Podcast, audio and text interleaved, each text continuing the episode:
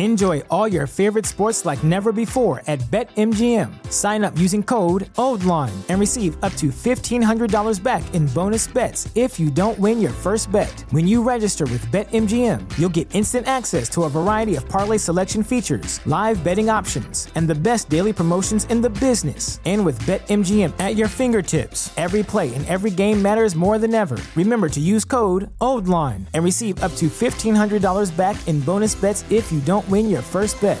BetMGM and GameSense remind you to play responsibly. See BetMGM.com for terms. 21 plus only, Maryland only. New customer offer, subject to eligibility requirements. Rewards are non withdrawable bonus bets that expire in seven days. Please play responsibly. For help, visit MDGamblingHelp.org or call 1 800 Gambler in partnership with MGM National Harbor. Promotional offer not available in Washington, D.C.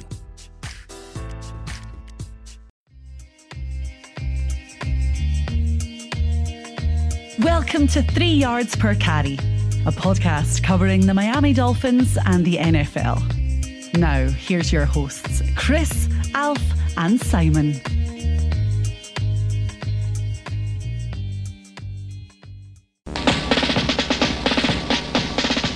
Miami has the Dolphins, the greatest. And we're on, and welcome to another edition of Three Yards Per Carry. I'm Alfredo Artiaga. Simon Clancy is here. Chris Kouffman will join us in the second half of the show, or he will join me in the second half of the show. But I have Simon here. And of course, we are brought to you by Manscaped. Use promo code 5RSN. Get 20% off your entire order plus free shipping. And of course, prize picks. Use promo code 5 F I V E. You deposit $100, they give you $100, and it's a one time rollover, which means you bet it through once, they give it to you. So it's a free $100. Take it. And of course, Better Edge. Go to betteredge.com slash the number five reasons, and you get a $25 sign up bonus. All right, Simon. Uh, we're going to start in a negative spot here. Okay. Uh, I'm going to ask you to make a an, an evaluation with what you've seen of a certain player and then we're going to go on to other certain players right after that. But the Dolphins take a 30 to nothing lead. First of all, do you think it was premature to start benching your quarterback two series in to the third quarter and that they determined it at halftime? Um, oh, it's such an interesting question because, you know, with the with the benefit of hindsight, you just said, yeah, absolutely, because you saw him get sacked and you saw him get hit and you saw the hit to the head and all of those sorts of things. But you're up 30 to nothing. They've what, got one first down, with two first downs. Um, I was semi surprised that at 30 to 15, with about 12 minutes left, they didn't bring him back out. Um, I don't think that was Mike McDaniel's best moment that game. I thought it was a really weird game plan. I thought just having the quarterback drop back all the time and throw seemed really weird. I know that Raheem Mostert wasn't playing. Um, I love Mike McDaniel, absolutely love Mike McDaniel. But I just don't think that was his best day. Um, I think he just got so caught up. I don't think we were in rhythm, particularly offensively. I don't think Tua was amazing. You know, he had some drops, he had some misses. Uh, but when Terron Armstead goes out the game and you're up against Jerry Hughes and you know your quarterback's getting hit, he's getting flipped over backwards, he's getting bent upside down, he's getting shots to the head. You know, this team wasn't going to win. I just, uh, I sort of found it a little bit odd that he was that he stayed in the game, that you know uh, that he didn't come back into the game. Then at that point, I don't have an issue up thirty to nothing that Skylar Thompson comes in. My issue was that then they took their foot off the pedal massively, um, and I think that was a bit of an issue um, because all of a sudden you're letting a you know a, a, team that could clearly move the ball and they were using the tight end really well. Um, so in a long-winded way, I just overall thought it was a really weird game plan from Mike McDaniel, and you know if if at that point when Skylar went deep and was incomplete on that drive, and we punted to them with like eight and a half minutes left, up by sixteen. Yeah, if they just scored at that point, yeah, Tua had been sat on the sideline for like an hour and ten minutes, and then all of a sudden you're bringing him back into the game. I, I just thought it was just a weird, you know, and just having Skylar just continue just to drop back and, and throw the ball felt really weird as well. Um, yeah, I just, I, yeah. I look, a win is a win. It's great. We're eight and three. That's amazing. I know people are always like, "Go, oh, you're so negative. You're so negative," and you know, I, I look for the bigger picture in terms of you know what the next game is going to bring, what the playoff is going to bring. I, I just, I didn't think it was a very well managed performance by the head coach. Not to say I don't love the head coach because I do. I just thought that you know that's the sort of thing that could cost us just some of those in-game decisions that that happen that weren't amazing. I didn't think you know some of the play calls were brilliant. I just didn't think it was his best day. Yeah, and and and I'll go further. Uh, I didn't like. I don't like that. Uh, that you're talking at halftime. I understand it's thirty to nothing.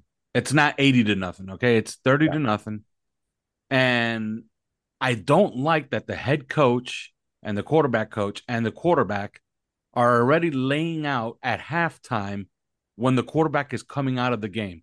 The rest of the team sees that, feels that, hears that, and it's it's just human nature to let down.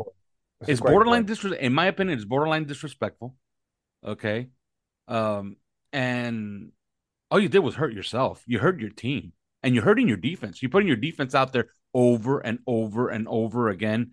Yeah, you know, I I I just don't like that. Um, you know, keep it on the download. Maybe you you hint at at Tua, hey, you know, if this goes our way to start the second half, you're playing two series, buddy, and that's it, and you're out. But don't start, you know, essentially turn your entire halftime period into okay, when are we basically going to take the their foot off the pedal? You know, that, that didn't feel like a, a, game yesterday in which we needed to drop back and throw 41 times. Do you know what I mean? That just you know that, yeah. that wasn't a 41 time throw the ball down the field sort of game. That that was the weird thing for me, I think. Yeah. And now let's get into the, the evaluation. It begs to it begs to reason, okay, that if you're benching your starting quarterback up 30 to nothing and playing another guy and he's going to have to throw it maybe 6 or 7 or 8 or maybe even possibly 10 times to win the game because you do got to salt that game away. Uh, you can't just be going 3 and out and punting all game. It stands to reason that they probably needed Teddy Bridgewater, but they didn't have Teddy Bridgewater because he has an injury. But we've now seen Skylar Thompson three times you got to toss that Jet game. I'm sorry. The guy had nothing. There, uh, I was told they even used like 12 plays in that game. Uh, you know, he was just thrust into action, and then all of a sudden, like, hey, hey, buddy, go go win us a game here against the Jets. You know, toss that one out. But we saw him play very well against the Vikings. Then he got injured, which is something that's happened with him, by the way, before in in college. But we saw him today. Eh, we saw him on Sunday against the Texans. That was uninspiring. Um, is it possible they made a mistake here in in their evaluation, or because he just missed wide open throws? Uh, they, they drew up some simple stuff for him to keep those chains moving in the fourth quarter, and he just couldn't execute. What, what were your thoughts on on Skylar Thompson? Look, does, is that is that uh does does it concern you going forward? With their no, their strategy of having a cheap, quote unquote, cheap backup quarterback for next season? Look, I don't think it's going to be an issue because uh, he's going to have a, an extra year of development. He wasn't helped by a couple of drops. Uh, you know, I don't think he played amazingly, but look, I don't think the he was running for his life a couple of times, which doesn't help. Um, you know, Armstead's out the game. We really weren't trying to establish the running game at all, and hadn't made any sort of commitment to the running game. So, I mean, that doesn't really bother me, to be honest, Alf. This is like, we're, looking, you know, what, 10 months away. I don't really have an issue with that. Um, I don't think anybody's decided yet whether or not Teddy will be on the roster or not, whether Skylar is the backup moving forwards. I, I, I, like what he does. I like how he sets up. I like his throwing motion. I think he can be accurate. I think he throws with, you know, he's got a significant arm strength.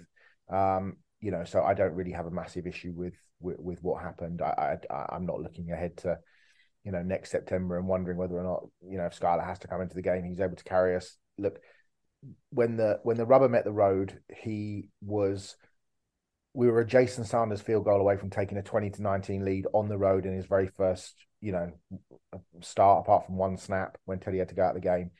I know we ended up losing that game, but at 20 to 19 lead, nine minutes left on the road, uh, that game isn't ending up 40 to 20 as it, uh, you know, as it did.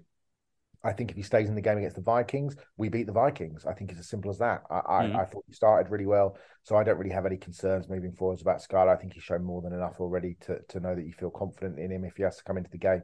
Very difficult to be placed into a situation where you're leading thirty to nothing. There's no atmosphere in the stadium. You know the players have checked out a little bit, both mentally and physically. I think a little bit. Um, so no, I don't really have a I don't really have an issue with that. And uh, like, how can you blame players for checking out at thirty to nothing in a game where you could get hurt seriously on any given snap? So, I, you know, I, I think the scenario was very different. Yeah, I, I, I, I, I, I tend to agree. Um, now, this issue I think is is more pressing. They they got good news on on Armstead. Okay, they escaped the worst. Okay, you're looking at something that might keep him out two weeks, maybe one, but it's minor. It's a strain. It's not what was mo- what was feared because if if you think about it, if he just has a low grade tear, it's four to six weeks. If it's a high grade tear, he's out six months. Okay, so it's it, it, you know they they got lucky on that one, but Austin Jackson I don't think was very good in this game, and then they decide okay, Terron Armstead is out. We're putting Brandon Shell in at left tackle. He looked worse. And it got so bad that toward the end of the game, when Austin Jackson got kicked in the ankle, they move Brandon Shell back to right tackle, and now Greg Little's playing left tackle. What do they do? Obviously, Terron Armstead, I don't think is playing on Sunday. What do they do there? Because none of the options that they had out there this Sunday looked any good. I don't think it was Greg Little, was it? I thought it was Lionel Coleman that they brought in at the end. No, no, it was Greg Little. Greg Little Greg came Little, in at okay. the end of the game. Yeah. Um, look, I think there are four unicorns on the on the roster that you absolutely can't afford to lose in terms of whether or not you feel like this is a Super Bowl team. Number one is Tua. Number two is Tron Armstead. Number three is Xavier Howard. Number four is Tyreek Hill. And I think you swap three and four actually, but nevertheless, um, the news yesterday that I, I certainly heard that, and I know Chris did as well, that we were both told by separate people that they felt like it was much more significant than it turned out to be. My issue is that you know, and you can't do anything about it. My issue is that you are now facing Joey, uh, Nick Bosa, Joey Bosa, and Khalil Mack, um, and then you know potentially Von Miller, but that excellent pass rush from all directions. That you know whether that's Boogie Basham or Greg Rousseau or Matt Milano lining up on the edge or the blitz packages, etc., etc., etc. You are just losing a a top five left tackle in the league. You are losing somebody who understands, organizes before the snap. You are uh, you are losing a guy that's playing next to Robert Jones and is helping him where he's not become an issue in a clusterfuck week in week out, which he hasn't been to his eternal credit. Um, but the bigger issue for me is what the the knock on effect that it has on the offense. You know, you are, you know, I watched the end of that 49ers game yesterday and Nick Bosa wins the game for the 49ers at the end where he comes off the edge and, and sacks Andy Dalton on fourth down. You know, that's not happening against Terron Armstead. Okay. It's, it's not. Um, but it is happening against Austin Jackson or Brandon Shell or Greg Little. And what it means is that you either have to keep a back in, whether that's Jeff Wilson, or you have to keep a tight end in. And what the Dolphins love to do is go five man protection and then five people out on routes because what it does, it opens up the center of the field and they use a tight end to open up the center of the field or they use the back in motion and out and down the sideline, which then creates confusion whether you're in zone or in man, but especially in zone because it just freezes the safety for a second, which leaves the middle of the field open. You can't do that nearly as easily in you know, when you're running four man routes as you could with five man routes. Yes, you can do it three man routes. Yes, you can do it two man routes, but it's easier. And the Dolphins, and I'll have to look at the numbers, but on five man routes, the Dolphins, I would imagine, pick up significant chunks of yardage by being able to do that. Whether that's Gesicki going deep and then allowing, the Yeah, their best their best personnel group is easily eleven personnel. Like yeah, that's a absolutely. fact. Absolutely. So the knock on effect of Armstead not playing is huge. Now, you know, you talk about tackles around the league, and we've discussed it ad infinitum on this podcast in terms of look, you know, the league, there is a dearth of talent to play tackle. There's a dearth of talent at the college level to play tackle. And, you know, you're coming from often in college, you're coming from wide open splits, four or five receivers on every down. Um, but fundamentals are not there. That's why, you know, if your number one guy goes down, it, can become a, a clusterfuck. And very few teams, you know, I look at the Chargers who've done an amazing job because Rashawn Slater's an all pro left tackle. He went out, Jamaree Salyer, who they took in the draft, who was a, a guard who kicked out to left tackle as a senior at Georgia, has had an absolutely unbelievable season at left tackle, replacing Rashawn Slater. I don't think he's given up a sack. He's been absolutely fundamentally sound as anything. You look at the Green Bay Packers last year, we talked about it. Bakhtiari went down. Elgton Jenkins kicked out to left tackle, he tore his Achilles. Josh Nijman came in and played left tackle. They didn't really miss a beat. I mean, you know, they did a little bit, but um, but very few teams are able to do that. Dolphins aren't able to do that, you know. So to me, it's a massive concern when you're facing three huge road games. You know, when you're second seed in the AFC at the moment, but you face a really difficult game against the 49ers anyway, which is going to be difficult, quite apart from the fact they're a really good team. I don't think they've conceded a point in this. Is that right? They haven't conceded a point in the second half in the last Since week eight. since week eight. Right. Okay. So the last five weeks, they haven't conceded a second half point at all. Uh, yes. all three levels, you know, whether that's pass rush, whether that's internally with Arik Armstead, the linebacker is the best linebacking core in the NFL, unquestionably the best linebacking core in the NFL. When you look at the guys they're led, um, led by Fred Warner, and then I, I don't love the secondary, and I think you can attack the secondary, but with Talanoa Hufanga, who's just such a playmaker, Jimmy Ward, who's one of the most underrated players in the NFL, um, I, I think you know that's significant. That those are significant issues because it allows the 49 it, it, it takes away one of the things that the Dolphins do really well, and it sort of pluses the 49ers defense, who already doesn't need any extra pluses because they're really, really good with Dre Greenlaw and you know those guys. It's um yeah, I mean uh, it's just a concern when you're facing three big road trips, you know, against three good teams where you could go, you know, potentially 11 and 3 or at worst, you know, 10 and uh, 11 and 3 or at worst 10 and 4, but you think actually, you know, if our one of our unicorns is down, and it's going to have a knock on effect to the point that I've just described to the offense, you don't want to come back home being eight and five and suddenly scrapping for your lives. Because yesterday, by the way, you know, the Bengals won a game that, you know, keeps them thoroughly in the wild card mix. Oh, and they hold a, you know, they hold the trump over us because they beat us, you know, that Mm. the, you know, there are all the apart from the Ravens, all the results that we wanted to go against for us yesterday went against us in in many ways. Um, and it was actually pretty thankful that the that the Vikings managed to hold on against the Patriots on Thursday night because you know the Patriots winning as well would have been an absolute nightmare. But you know, you just you do you do have a concern about how long Armstead will be out, and uh, just given the you know the pass rush that is coming towards him, and then oh boom, it's Christmas Day, and you've got Preston Smith coming at you, and you know oh, and then yeah, the penultimate week of the season, you've got probably the defensive player of the year in Matthew Judon coming at you. Oh, and then you know you got the Jets, and they're pretty strong up front with Carl Lawson, and you know when they rotate Quinnen Williams outside, and all those sorts of things. So it's just a massive stretch run for the guy, and you just hope that you know you hope that somehow it's just you know he, he's able to get the medical attention that he needs this week, and somehow he can play and he can play through it, and it's okay, and he maybe plays with a brace or whatever. But you're missing if you miss significant time, you're just putting so much extra pressure on that offense. Yeah. Uh, the good news is that, you know, everything that they've said so far since the injury has been pretty positive and is leaning toward probably out this week and trying to make that game against the Chargers. And that's the goal. The goal, you know, I don't think this team is about, you know, hey, let's go, let's go squeak one out in California. This team is capable of winning both. And I think that should be the goal is to go win both. And I think uh, this first game, we're going to talk about that game on Thursday, but it's obvious they're going to have to go to more 21 personnel in the absence of Terron Armstead because they're going to have to use Ingold. They're going to have to use their tight ends to try to help uh, Tua with with protection. Now, on the good part, because we're going to talk, we're going to talk some some good, especially when you're up 30 to nothing. Okay, and and the game is essentially over at halftime. And, and hearing some of those players talk, especially Brandin Cooks, when he says when they asked him when did you think it was going south, and he says when we walked onto the field. Mm-hmm. you know, um, hey, this defense as designed. I understand it's the Texans, okay, but this is the same Texan team that was that was that, that scared the Eagles for three quarters, okay, and then made a run at them in the fourth, okay. So they're capable of doing some stuff, okay. Let's just say that that you know they're not completely hopeless. Dameon Pierce is a really nice player. Uh, Brandin Cooks, we already talked about, he's a great player. Nico Collins is a really nice player. They have a, a few pieces. They're not completely incompetent. Okay. Right. Dameon Pierce is really nice. The tight end kept killing us yesterday. You know, and you think, God, you got George Kittle coming to town, and you know that's a, you know, we got killed with the um with a tight end running free yesterday. So a lot to there's a lot to kind of look at and think, you know, I mean it's great.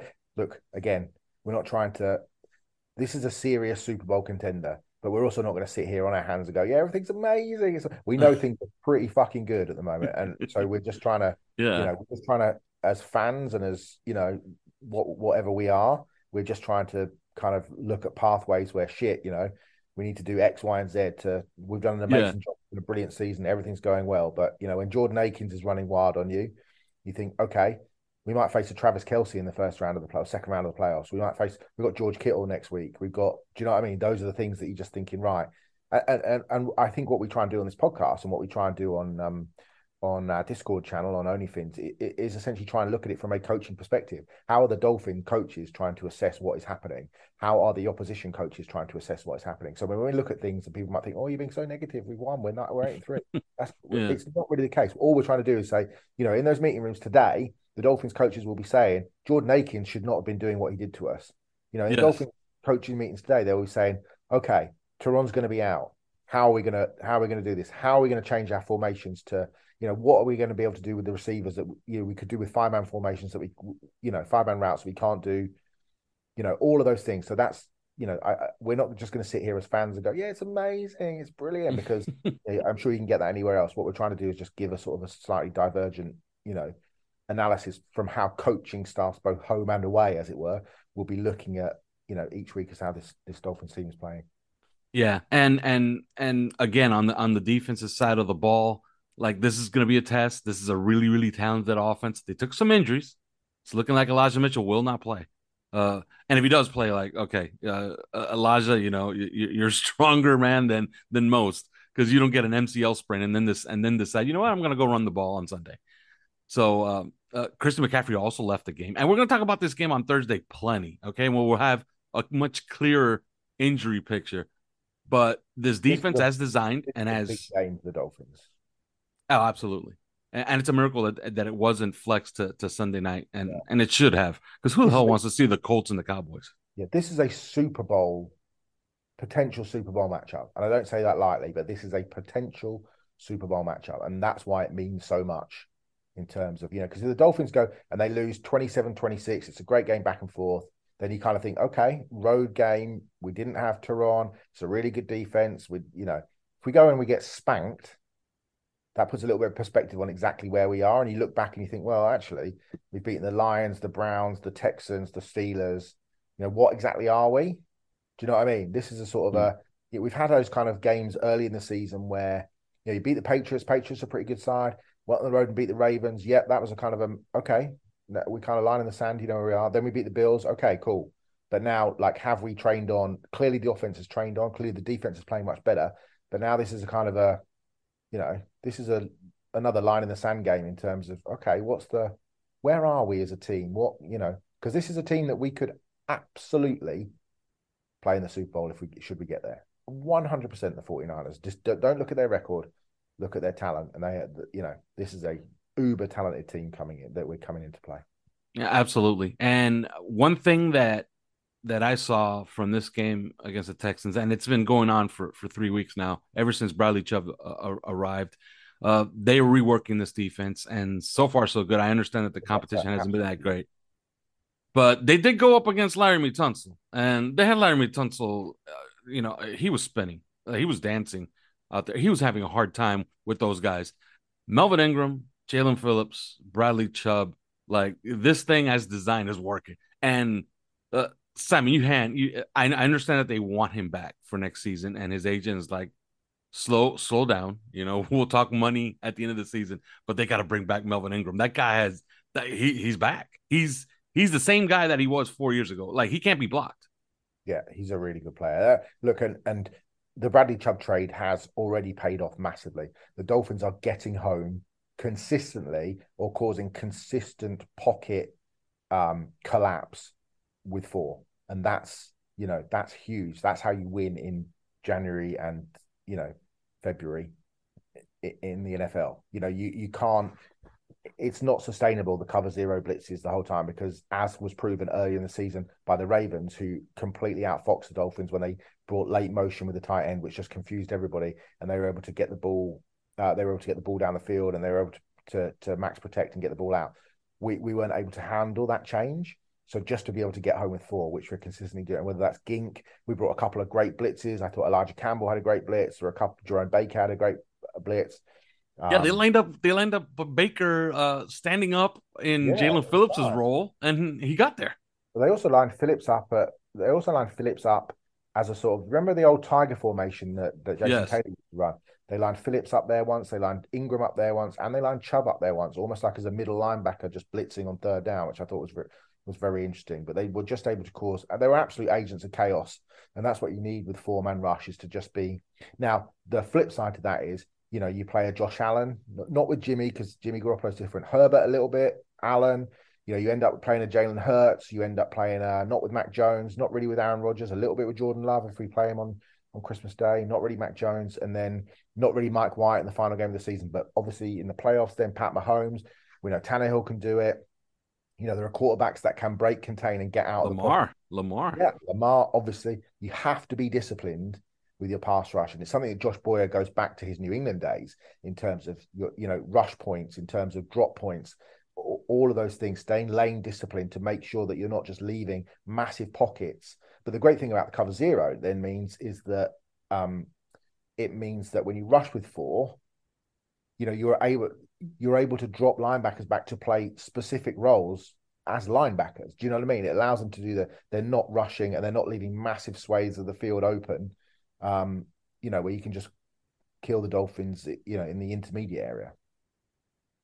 Hmm. Do you want to hear a, a weird stat before I, I, ask you about another player? Love, love to. Love Tom Brady has made it to the final two minutes of a game in overtime or in regulation with a seven point lead. He was 218 and 0 going into yesterday. Wow. He he lost. He is now 218 and 1. And that one loss is forever a trivia question.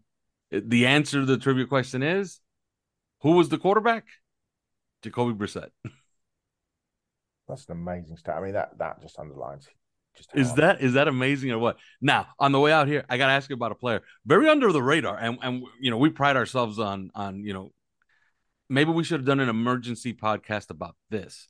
But the Dolphins very quietly poached Justin Zimmer off of the Bills practice squad yeah. and then played him 13 snaps out of nowhere, out of nowhere on Sunday. So the guy got here on Friday and he's in a uniform running around for 13 snaps on Sunday. Uh, what do you make of him? I look at him and he's like a, I don't know, kind of a one dimensional zero type, a three tech type, I guess. I don't know much about him. I, I, thought he was, I thought he was excellent. I actually, actually had to look up that. I was like, who the, who is that? um, but you kind of go back and look at a guy that's been around the league. I think he was it Ferris State he came out of. Yeah, I think the Falcons and the Browns and the Bills, and you know, it, it, I just thought he played. I just thought he was was all over the shop at times. Like there was a couple of there was a play that was called. There was a play early in the second quarter that there was a penalty on, but he made a huge he made a huge play. Um, and I just thought, I just kept looking like, who the hell is who the hell is this guy? But yeah, I just think just another smart signing replaces the guy that we all like, um, whose name completely escapes me. Um, but just a smart move from Chris Grier just to bring him in. He seemed you know slotted in perfectly. It was like he played all his career in. You know, it wasn't like he'd just been signed last week in terms of you know his ability and um, he, he was out there making plays. Um, and what is he? I'm just looking at his size. So yeah, I mean, he's what? He's only 292 pounds. Um, so he's not massive. He's not like this massive internal kind of. Um, yeah, he's a he's like a like a college three tech. Like yeah, he, there's there's hundreds of of them that you see out there. Not overly athletic, but you know, just a guy can just he's tough to move. He can move a little bit left and right. He can you know just be an oak in the middle, just soak it up. He's got good hands. Um, and I thought he made a you know a good contribution yesterday. I thought it was you know uh, also I think at Ferris State because I remember looking in the draft. He he used to be able to rush outside as well. You know there was I, I don't think you're going to see him do that. But you know if you're looking at a stout situation, running situation potentially early down running, you could easily move him outside and play three linemen. Do you know what I mean in terms of mm. uh, if you're going to play a three four? Um, so yeah, I just think he's um I just think he's raw. He was raw coming out, but just as a guy that you can just sit in as a rotation, you know he's not going to let you down. He can yeah you know just soak up that interior run game. Um, I think it's a it's a good um I just think it's a good signing by the Dolphins. Another good signing by the Dolphins. Yeah, and and and to top this off, uh, he has two career sacks. One of them is against Kyler Murray, which is which is odd watching him run around and actually get Murray. And the other one is against Jacoby Brissett and the Miami Dolphins last year. He actually had a sack against the Dolphins in that game. In that game, he actually had three tackles, a tackle for a loss, a quarterback hit on Tua to start the game, actually, and a sack on Jacoby Brissett. So I, I, I guess that's where we we got it from. We had a we had film on his game against us last year, and we said, you know what? Let's kick the tires. He looked good against us. You know, maybe he'll look good against somebody else. And he looked all right. Yeah. No, All right. On the way out, um, I guess we could do our, our three stars of the game. You know, it's it's hard to find a star in a game where, you know, where it was 30 to nothing at halftime and now they're benching everybody. Or they're benching at least their starting quarterback. So I'll go first and then I guess you could you could follow up to close out the first half of the show. I'm gonna say, you know, who who were the the three stars? I think Jalen Waddle shined. Uh, he did have a drop, but he was consistently open. And had he been led a little bit better on on one of those throws, and it happened again, it's it's so difficult to get it over the the linebacker's head and in front of the safeties, as you saw last night with Aaron Rodgers. Like he actually threw a pick by trying to be too perfect with the ball with the ball. Yeah. Um, I thought he was fabulous. Um, other than him, you know, Alec Ingold is always consistent. And my third guy is, I guess I'm, I'm you know, it, it was hard to find another one, but I'm going to give it to Xavier Howard. He is back to being who he was. And if there was ever a play where you saw him and you said, okay, he's back, is when he has that one handed catch at the back of the end zone that, of course, it wasn't going to count because it was out of bounds. And then he catches it one handed and then he puts it between his legs and does like a little basketball move in front of Brandin Cooks. Of course, got the touchdown, and he's always Johnny on the spot with those. So those are my three. Your three, Simon. I'm going to go with Bradley Chubb. I thought he was outstanding, just consistent pressure off the edge, the the sack strip. Um, he's just such an absolute force. Uh, Verone McKinley, I thought was a really good. They they they lined him up centre field quite a lot. He just played, you know, deep centre field, and just his ability just to roam across and make that interception. Um, I thought it was what he did. It, you know, he's just a ball magnet. Was a ball magnet at Oregon. He did the same there. And I thought Eric Rowe. I thought Rowe's just a really good, solid, no nonsense meat and potato player.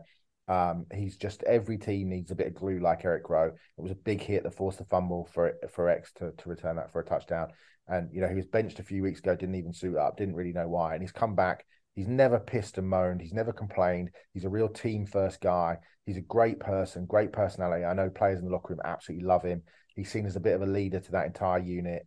Um, so yeah, I think Eric Rowe, and I, I'd also just like to throw in that I thought on special teams, Clayton Fejedelem made a load of special teams tackles, or he funneled special teams play like return guys back inside. Just his positioning, his tackling on special teams, I thought was excellent. So, but if the, if I was going to pick three guys, it would be uh, McKinley, Rowe, and the excellent Bradley Chubb. All right. And that's it. And when we come back from break, we'll have Chris Kouffman. But first, these words. This show is brought to you by Liquid Death. What a great logo, right? Looks like a tall boy beer can. Liquid Death is actually mountain spring water from the Alps, available in still, sparkling, and these flavors severed lime, mango chainsaw, and my favorite, buried alive. I actually bought another 12 yesterday. Buried Alive is my favorite and my new go to day drink. It's no longer a secret. This is the most underrated thirst quencher in the market. Buy it today. Liquid Death kills your thirst, and the infinitely recyclable cans are environmentally friendly. Liquid Death also donates 10% of the profits from every can sold to help kill plastic pollution. Go get Liquid Death at your local Publix, the Fresh Market, or Whole Foods Market, or find a Liquid Death retailer near you with their store locator tool at liquiddeath.com slash three. That's our dedicated website, by the way. T H R E E. Liquiddeath.com slash three. Follow Liquid Death on social media on Instagram, TikTok, YouTube, and Twitter. Use the hashtag, hashtag murder your thirst, and hashtag death to plastic. Liquid Death. Enjoy all your favorite sports like never before at BetMGM. Sign up using code OldLine and receive up to $1,500 back in bonus bets if you don't win your first bet. When you register with BetMGM, you'll get instant access to a variety of parlay selection features, live betting options, and the best daily promotions in the business. And with BetMGM at your fingertips, every play and every game matters more than ever. Remember to use code OldLine and receive up to $1,500 back in bonus bets if you don't win your first bet. BetMGM and GameSense remind you to play responsibly. See BetMGM.com for terms. 21 plus only, Maryland only. New customer offer, subject to eligibility requirements. Rewards are non withdrawable bonus bets that expire in seven days. Please play responsibly. For help, visit mdgamblinghelp.org or call 1 800 Gambler in partnership with MGM National Harbor. Promotional offer not available in Washington, D.C.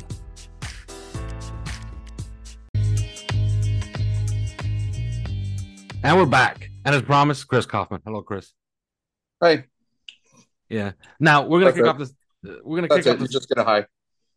I, that's all I get is a high. Yeah, that's it. Yeah. Well, wait, wait till I, I I unleash a a question on you that Simon seemed to have a lot on. Okay, you'll never Right. guess it if I if, if I told you in, in a million years. But we're gonna talk about the the same guy in this second half part of the show because I'm kind of fascinated by it. Uh, first of all, let's give a shout out to a member on OnlyFans. Uh, he owns backroomcollection.net. You could go to backroomcollection.net and they have these beautiful prints, beautiful sports prints. If you use the promo code 3YPC, you get 10% off your entire order. Wow. And guess what? We gave we're giving one away right now on OnlyFans. So you're talking about these are items that are over a hundred dollars. It's three dollars a month. And you would think, okay, yeah, but you know, what they do a giveaway every month? No, no, they give a we do a giveaway after every win. And if uh, you haven't noticed, the Dolphins do a lot of that. So we're talking about a lot of giveaways every single week. Well, now we're giving away things that are worth over a hundred dollars a week. Yeah, become a member of OnlyFans now. Okay, run. All right, Chris, we're gonna start in a weird place. Okay, because I don't think you're gonna have too much on this. a weird place. Yeah, we're gonna start in a very weird place. Okay. If this has to do, if this has to do with World Cup, man, I'm, I, I, No, it has nothing to do with World Cup. Actually, we talk no World Cup whatsoever with, with Simon. I know it's a sore spot that his uh you know, his lines, you know, his English three lines, you know, they they, you know, they drew with the the US. I know it's a it's a sore spot with him, but you know. Yeah, I, I- did see that much. Okay. Uh, I wasn't going to bring that up, you know. Why bother you? Why what how does the the term go? Why pluck the legs off a spider, right?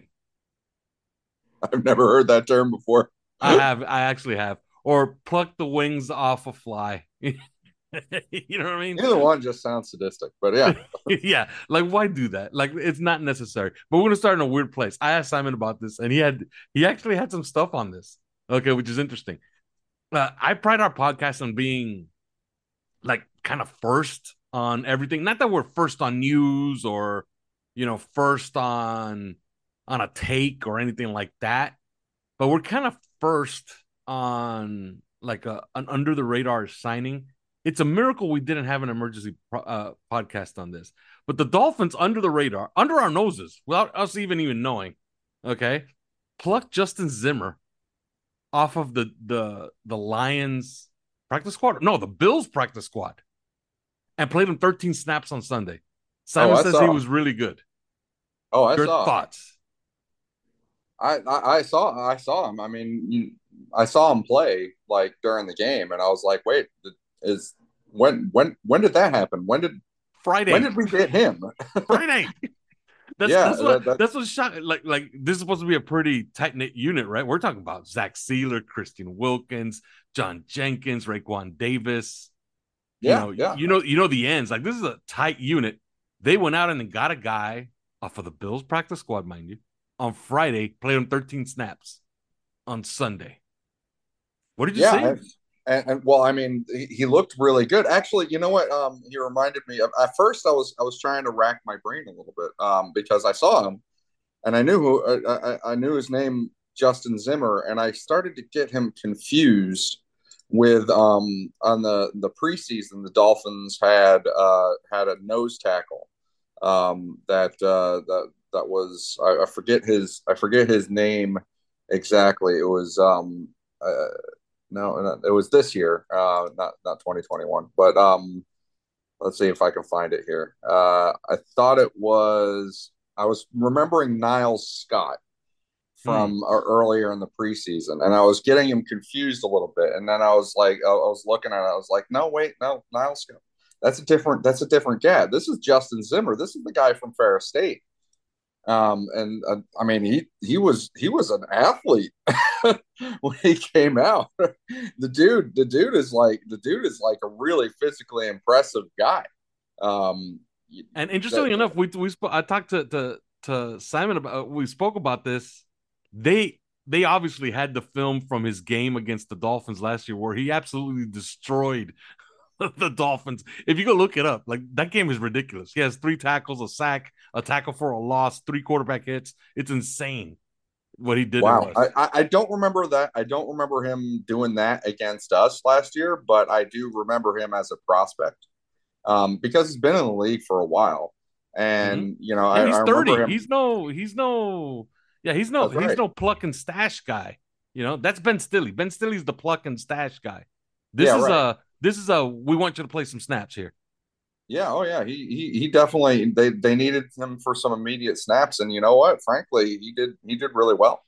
I mean, I was I was looking at him, I was noticing, and uh, and I was, if I remembered right, you know, he he was he was extremely uh, um, well known. He was extremely strong coming out coming out of Fair Ferris State. Like he was known for his his strength, um, and you know, so and and which again had me a little bit confused, or had me a little bit confusing him with Niles Scott because Niles Scott was a very very strong uh, nose tackle type as well. But then I was like, no, this is this is the guy that's old, or this is the guy that's that's from like you know years ago. I think I probably saw him in an All Star game.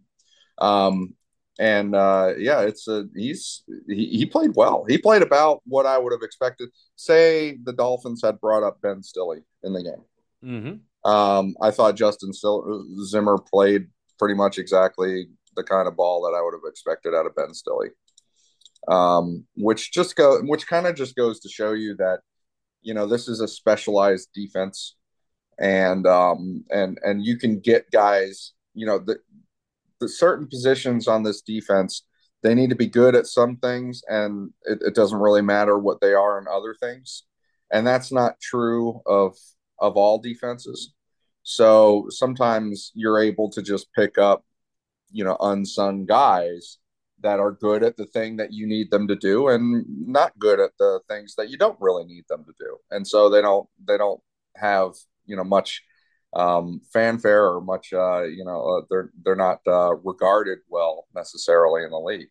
But they do do the things that you want them to do in this defense, and and he did it. I mean, he was he was great. You know, did, did Simon go over his uh his athletic measurements because man, he said he said he's a good athlete. That he remembered. Yeah. Well, did you know athlete. that? Did you know that at six? You know, he's almost six three, and he's over three hundred pounds. Right? He was over three hundred pounds coming out in Ferris State, but um, he ran a four nine one. Hmm and That's a nice. seven and a seven oh nine cone drill. Nice. Seven oh nine. That's wide receiver level. That's wide receiver. He's a three hundred pound, and he did forty four bench reps. Jesus.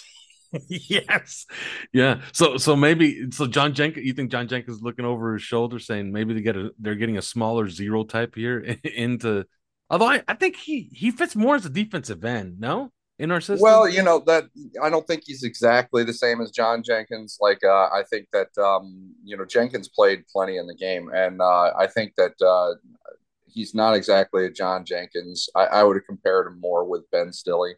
Or mm um, you know, Niles Scott was a bit more of a replacement with John Jenkins, even though he's smaller. Um, and that that, but that's the point with um, you know, with with Zimmer as well. Like he's he may be strong, but he's he's a lot smaller than John Jenkins. John Jenkins, what is he running like three three forty or something like that? I mean, he's yeah. You know, no, no, matter what he's putting up on the bar, uh, that's a lot of heft. yeah, yeah. No, John Jenkins, and no, no. John Jenkins is he's kind of irreplaceable for now. You know, he's like a real locker room leader. Like he's a he's a captain without the C on his chest. Yeah, you know what I mean.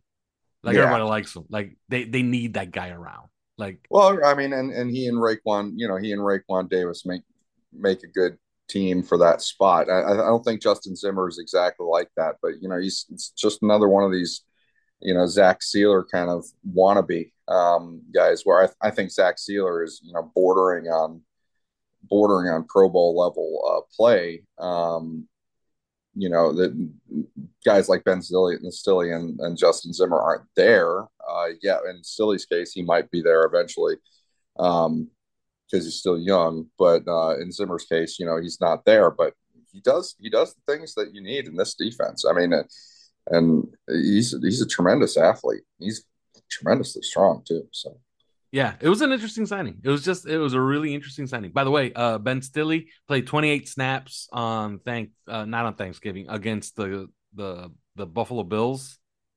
Um, at Buffalo, they uh, well, it was at Detroit. He played 28 snaps, didn't register anything, but this past week got uh, an assist and a tackle. No, no tackles for loss. One tackle, one quarterback hit on Tom Brady. That was Ben Stille. He played 11 snaps this past week. So he's well on his way to the Hall of Fame already. Oh yeah, yeah. We're this guy's this guy's going to be in camp. yeah. All right. Now I'll, start with you where I started with with uh, Simon. Um, everybody's you know everybody started. Forget about Twitter. Okay, like you can't go on Twitter during games. Uh, I gave up on that last year. Okay, like that's not something you do.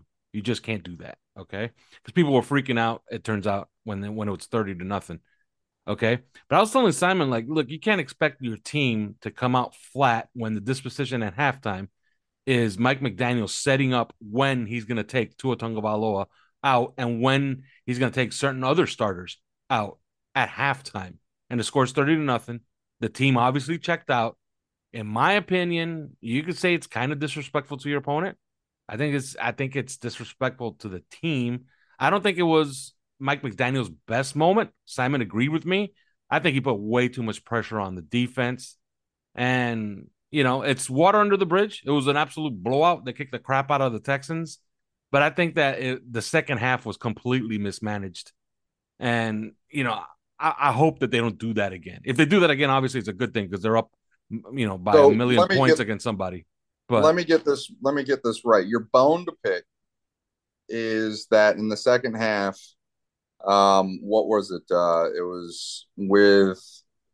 I mean, they they because they, they, had two drives in the second half with Tua at quarterback, but um, but in the second half, starting around three minutes left in the third quarter, they went to Skylar Thompson. Is is that your bone to pick that they they let off the gas that much by by going with Skylar Thompson? Is that you know emblematic no, my, of what you're talking about? No, my bone to pick is that at halftime they discussed how long Tua was going to be in there and how many starters they were going to keep in there with him at halftime. And Tua yeah. revealed that they settled finally on two series. You know, if that's what you're I, talking about at halftime, it, it, it, stands to reason that your team's going to look around saying, "Oh, okay, this thing's this thing's over." You're going to let down. I, I, I don't. I don't agree. I don't agree that that I don't agree that that really had a, an impact on anybody's on anybody's mentality or anything like that. I don't think that that was what was going on, uh, to be honest. Um, and I think that uh, I think that what was going on was, you know, there were some adjustments made by the Houston Texans on both sides of the ball. Um, and you know, you can't necessarily keep a team down for 60 minutes I mean, defensively, it's hard to keep team down for 60 minutes, but I think defensively, you would look more at scheme than uh, and and what they what sort of things they were calling against the Houston Texans that um, that ended up that ended up contributing to the Houston Texans actually getting the ball rolling a little bit offensively.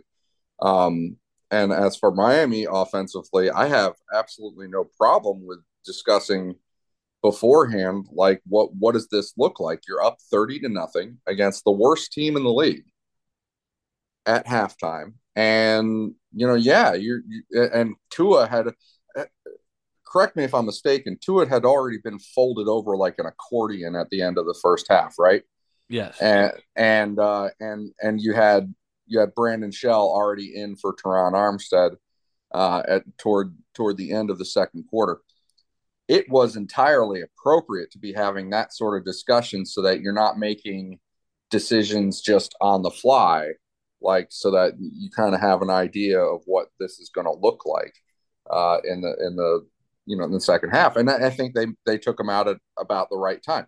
Now, offensively, what was happening? What was happening was the same thing that was happening toward the end of the second quarter when Terron Armstead had already left, which is to say, Brandon Shell was struggling at left tackle, and it was.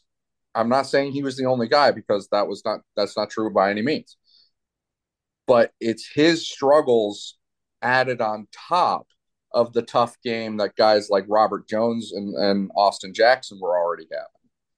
That was not providing Tua in the second in the second quarter, as well as the beginning of the third quarter.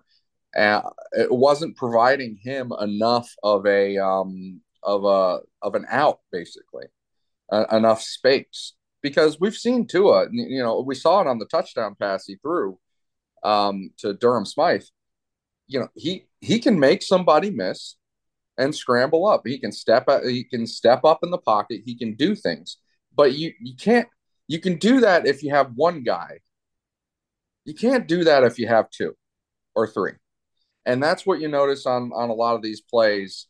Um, and this is the point that I keep making about his 2020 and 2021 seasons, and why the offensive line struggles in those seasons were so, you know, key in um in in his you know quote unquote struggling. I you know he he actually he actually had he actually played pretty good football in my opinion in those years, uh, considering what he um what he had going against him. But this is this is what what is happening. You can't have you can't have multiple guys in on you every play because he's trying to dodge the guy that Robert Jones is is uh, is, is letting in, but he can't because the left tackle is also doing a poor job. And so where's he going to run? You know, and, and and so I think I think that that's what happened in the the second quarter, and the fact that it was still going on in the third quarter is not surprising. And I'm not going to blame it on you know the head coach or somebody like talking to Tua and being like, you know, yeah, I think maybe we're we're, we're probably gonna do you about like two series in this uh in this next half before we start taking it taking some people off the field. Like I, I'm not going to blame that. That was that was the same thing that was already had, had had happening before any of that discussion was going on. So you know, no, I don't. I don't think I don't. I, I wouldn't take issue with any of that. I take issue with Brandon Shell playing left tackle poorly. you know, I take issue with Robert Jones uh, having a really tough day in pass protection at left guard. And I take issue awful. with Austin Jackson being Austin Jackson. yes. Yeah. Uh, yeah, that didn't work out. That didn't work out. And now Austin Jackson has that that ankle injury. I think use it as an excuse to bust him down as the down to the the swing tackle, and then you know play Shell at right tackle, play Little at left left tackle, and call it a day. Wait for Terron Armstead to come back in one, two, three weeks, you know, and just plug him in at left tackle. Don't don't change all of this around because. Well, but you also have to blame and, and to just to your point about the game management. Um, you also blame Mike McDaniel because mm-hmm. I mean, if you look at what what was happening in the game, right? Uh, pass protecting 51 times against the worst team in football. Uh, it, it seemed, you know, with an in, you know an injury prone, you can we could argue back and forth about whether he's actually injury injury prone. I think most would agree he is. With an injury prone quarterback, is is dumb. I'll tell you, you what's know? even more even more dumb, and part of the reason I think Jerry Hughes was so pissed off is cutting Jerry Hughes and Collins for an entire half, and then and then rolling out the second half and and and essentially doing the same thing again. Like you know, you're gonna piss those guys off. They're gonna come after yeah. your quarterback, and they're gonna hit your but, quarterback. But you know what happens when you give guys 50 reps against you know when you give the defensive line players, the pass rushers, 50 reps of just pass, pass, pass, pass, pass against an offensive line unit that, frankly, I mean, yeah, we have we have Connor Williams is good on there, and uh, and Robert Hunt is kind of up and down, mostly good, but you know he has his down days. Um, and then uh, and then even Terron Armstead, obviously, he's unimpeachable when he's playing, but uh, but he didn't even play all the way through the half. But you give so many reps to those pass rushers, they're gonna figure it out. Yeah, That's what they do. You know, you give them you give them so many looks, they're gonna figure it out, and they're gonna get better and better at rushing the passer. That's what they do. They set guys up and they um and then the, and they they also start to to key in on tendencies and they start to you know get better ideas about how to how to rush the passer you give them that many looks at the quarterback i mean they're just going to get better and better and that's what happened and and it's you know in, in large part because how many how many passes did we throw in the first half? It was like was it, 30 30 36, something? 32, 32. 32 yeah it was like 32 you know you gave them you gave them a full game's worth of reps to figure it out in just one half.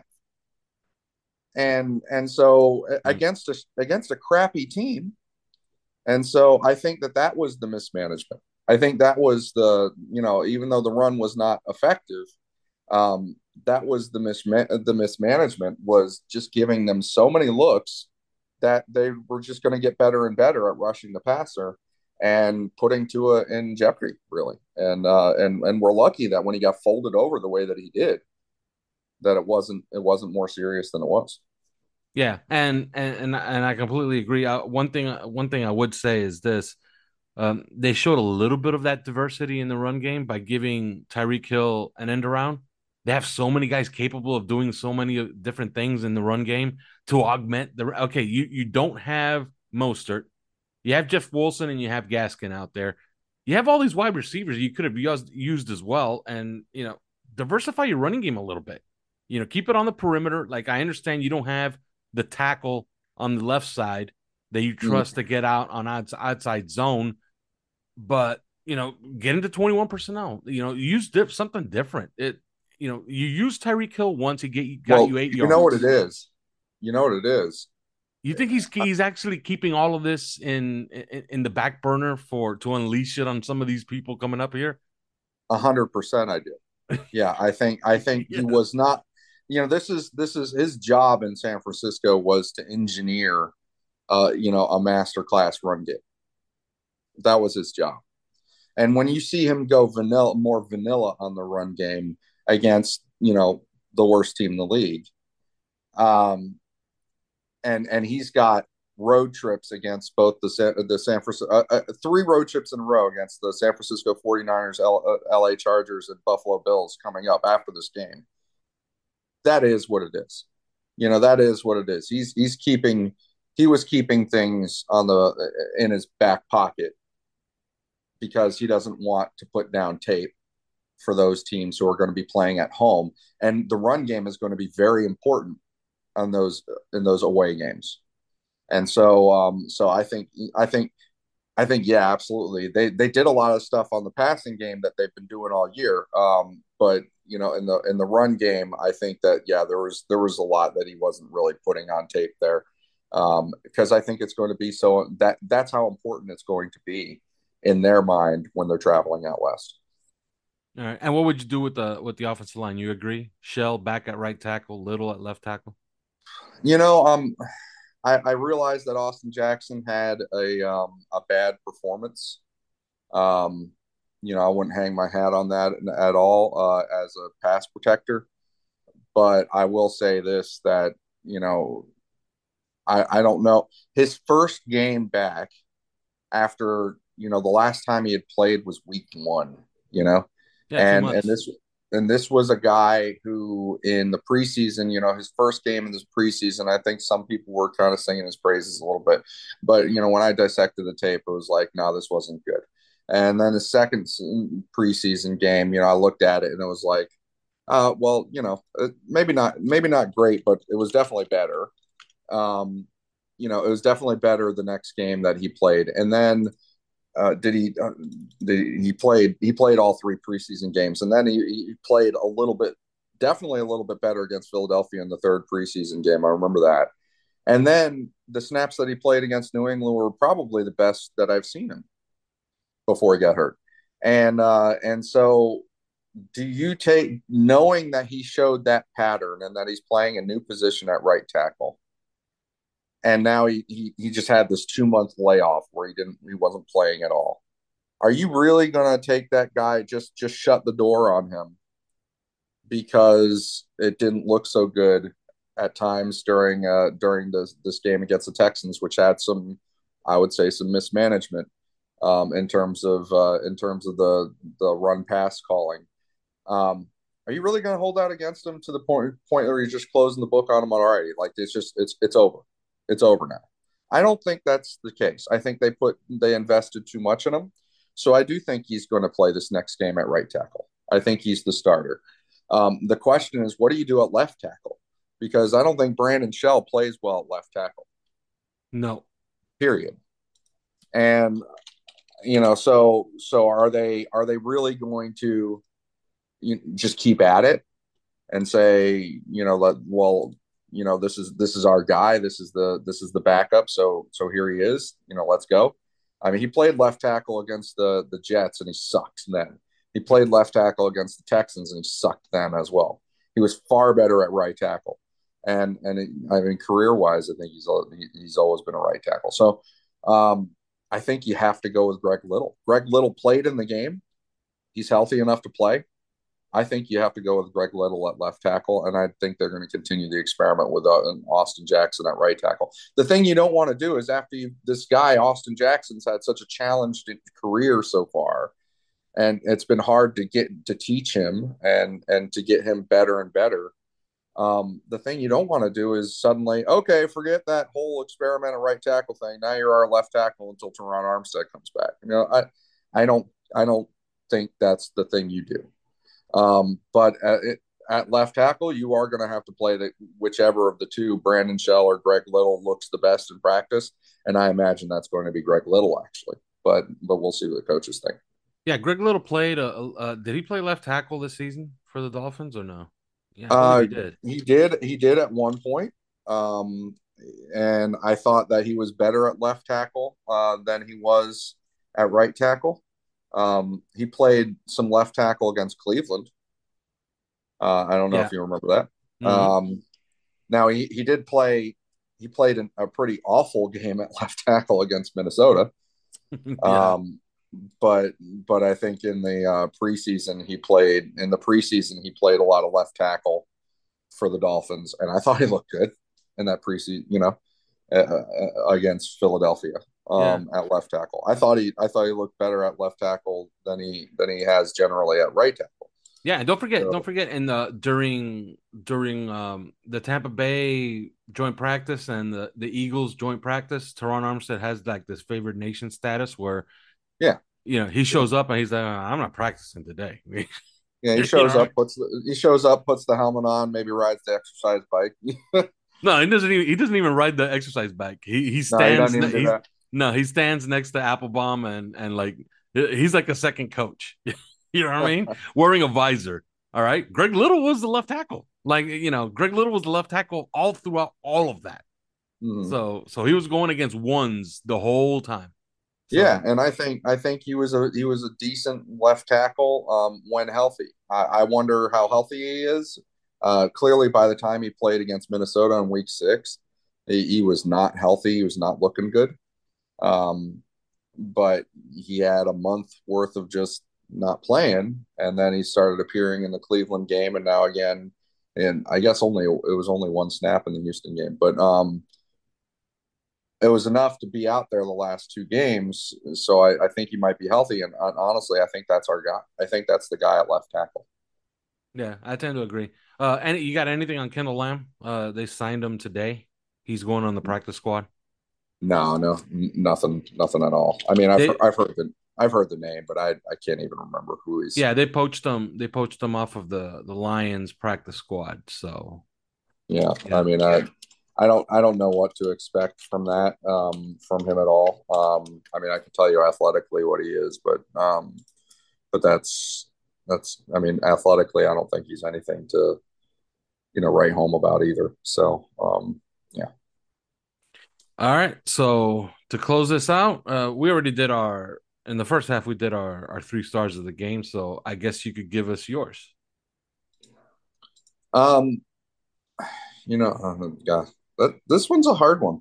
I'm gonna be honest. Um, you know, I thought I, I want I want to give it to to Xavier Howard, um, because not only did he have the touchdown, I just thought that coming off the bye week and coming off the rest, you know, he he looked pretty good.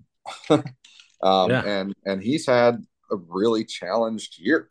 It really has. I mean, if you look at it. Um, and I thought that the, he looked probably the best, you know, maybe maybe the best game that he's had all year. Uh, even taking the touchdown aside, you know. Um, so you know, definitely Xavier Howard would be one of them. Um, you know, I I thought that Tua did not have his best game uh, as as a quarterback, but at the same time, it was like, you know, who who was playing better than him on the offensive side of the ball? Um, you know, you can make a case for Tyreek Hill, of course, because he's always playing that well. But uh, you know, it- it's either Tua or Tyreek Hill. I guess I guess you know River Cracraft did did so much more in this game than he has in in any of the previous games. So I guess we'll give it to him. Um, and then I'll give the, the last game ball to Terron Armstead for uh, for only straining his pec instead of tearing it, uh, which is what we thought had happened, and we thought he was gone for the for the rest of the year. So his his his most valuable play of the day was was only getting strained instead of uh, instead of tearing. Yeah, and and and I also love um our coach today and his availability. Um, well, you know, he spoke about Terron Armstead and he said what everybody else knows. He says, "Uh, you know, I, I wouldn't put it past him to be, be, you know, be ready sooner rather than later." Because there's been this two to three week uh, timetable that's been put out there that the team is not abiding by. But you know, you could do you could do the the numbers on this. You know, Well, it's hard to count them out, right? Right. That's what he's saying, and Yeah. And that's what he said about Keion Crossen, and I think he knows the same thing about um, Terron Armstead. Is hard to count him out. What I would say is there's a fair, there's a pretty good, there's a fair chance that he he's playing against the Chargers. This Yeah. is based on what I know and what I'm hearing. Yeah, that's what I've heard. That's what I've heard as, as well. And as far as treatment for this, you know, like they're, you know, this is this is a professional football team. They're going to exhaust everything. They're not like you and me, you know, getting hurt, uh, you know, playing Uh-huh. flag football at the park. you know what I'm saying? Like these people are going to spend money. They're going to look for the the best treatment possible for their 18 million dollar a year investment, right? Mm-hmm. Yeah. All right. That's going to be it. The next time we talk to you, we're going to talk about a real big game. Okay. This is a big game. This is sexy. All right. It's been a while. I don't remember when. If you have one off the top of your head, you can refresh my memory. What was the last time that we talked about a Dolphin game being kind of sexy on the marquee? Like this thing should have been on Sunday Night Football, by the way. Uh, we're getting the Colts and the Cowboys instead. Okay. You, you heard me. I'm not making that up. Okay. It was it was put they were put to a decision. And they decided, nah, you know, give us Colts Cowboys instead of Dolphins 49ers. But this is gonna be I fun. don't know. I don't know offhand uh, uh, of a game. Can't think of offhand a game that was you know sexier in in the marquee way that you're talking about. Um, but that's only because I I have like zero memory left. Hmm. like I'm I, I, Simon I I'm I'm just not remembering things. Simon called it the first in a series of um, Super Bowl previews. So that's gonna it's gonna be fun. It's gonna be a lot of fun. We're gonna talk about it on Thursday. Oh, by the way, on the way out, Jordan Love. Not bad, huh? Yeah, well, we'll see. I'd I'd still rather face him. I'd still. You, you- Really? I think you mentioned it. I think you mentioned it. You know, would you rather face uh, Aaron Rodgers in um, on Christmas uh, in that Christmas game? And uh, I'm gonna say right now, I'd I'd rather face Jordan Love. Really? Aaron Rodgers looks like he like he's falling apart physically. Like there's gonna be body parts missing by that game on the 25th. You know, if you look at if you look at wh- who the who the Dolphins have played at quarterback this year, uh-huh. Um, you know, we have we have played against we A have played against right? a struggling a struggling Mac Jones, uh, Zach Wilson, Kenny Pickett. Uh, you know, Justin Fields obviously went went all out against us, but he's he's not. I would not say he's arrived yet completely Uh, yet. he's, he's almost arrived.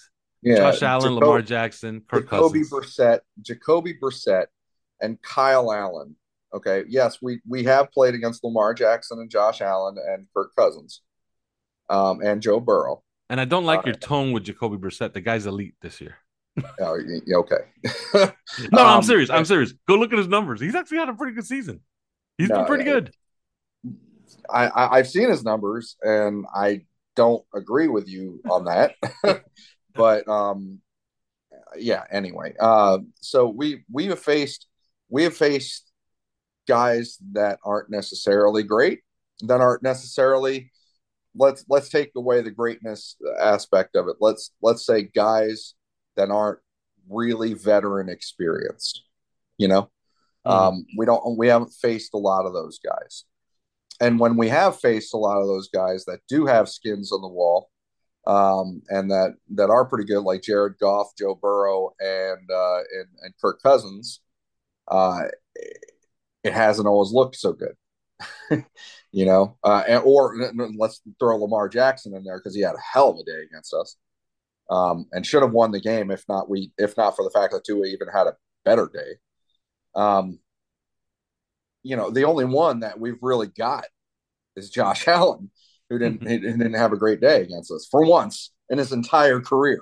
Hmm. Didn't have a great day in, uh, against us, and I would rather face the inexperienced guy with this defense as opposed to the guy that is, you know, a veteran, really savvy, and has a lot of skins on the wall, a lot of experience. Um, I would rather face Jordan Love than Aaron Rodgers, and I don't care how Aaron Rodgers is playing this year. I don't. All right. Well, he's actually playing okay. He's just, you know, he's, you know, he has a broken thumb. Now he has an oblique injury. You know, he, he generally looks like death after these games, after He he, gets he needs- pounded on He needs another ayahuasca trip. easily. Obviously, you know, the next time that he goes and does ayahuasca in Peru, uh, he needs to bring back a couple of wide receivers and a tight end. That's where he needs to start. Okay. Once he does that, all right. I already told Simon, like, I'm available. If the Packers want to give me the GM job, I'm available.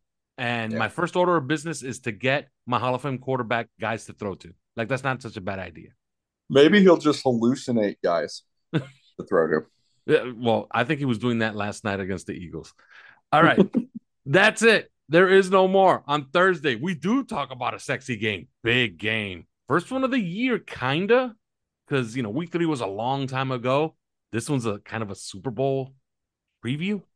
We'll talk about it on Thursday. See you then. Thanks for listening to Three Yards Per Carry.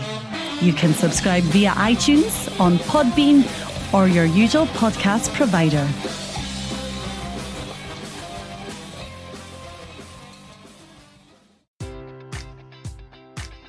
Enjoy all your favorite sports like never before at BetMGM. Sign up using code OLDLINE and receive up to $1,500 back in bonus bets if you don't win your first bet. When you register with BetMGM, you'll get instant access to a variety of parlay selection features, live betting options, and the best daily promotions in the business. And with BetMGM at your fingertips, every play and every game matters more than ever. Remember to use code OLDLINE and receive up to $1,500 back in bonus bets if you don't win your first bet.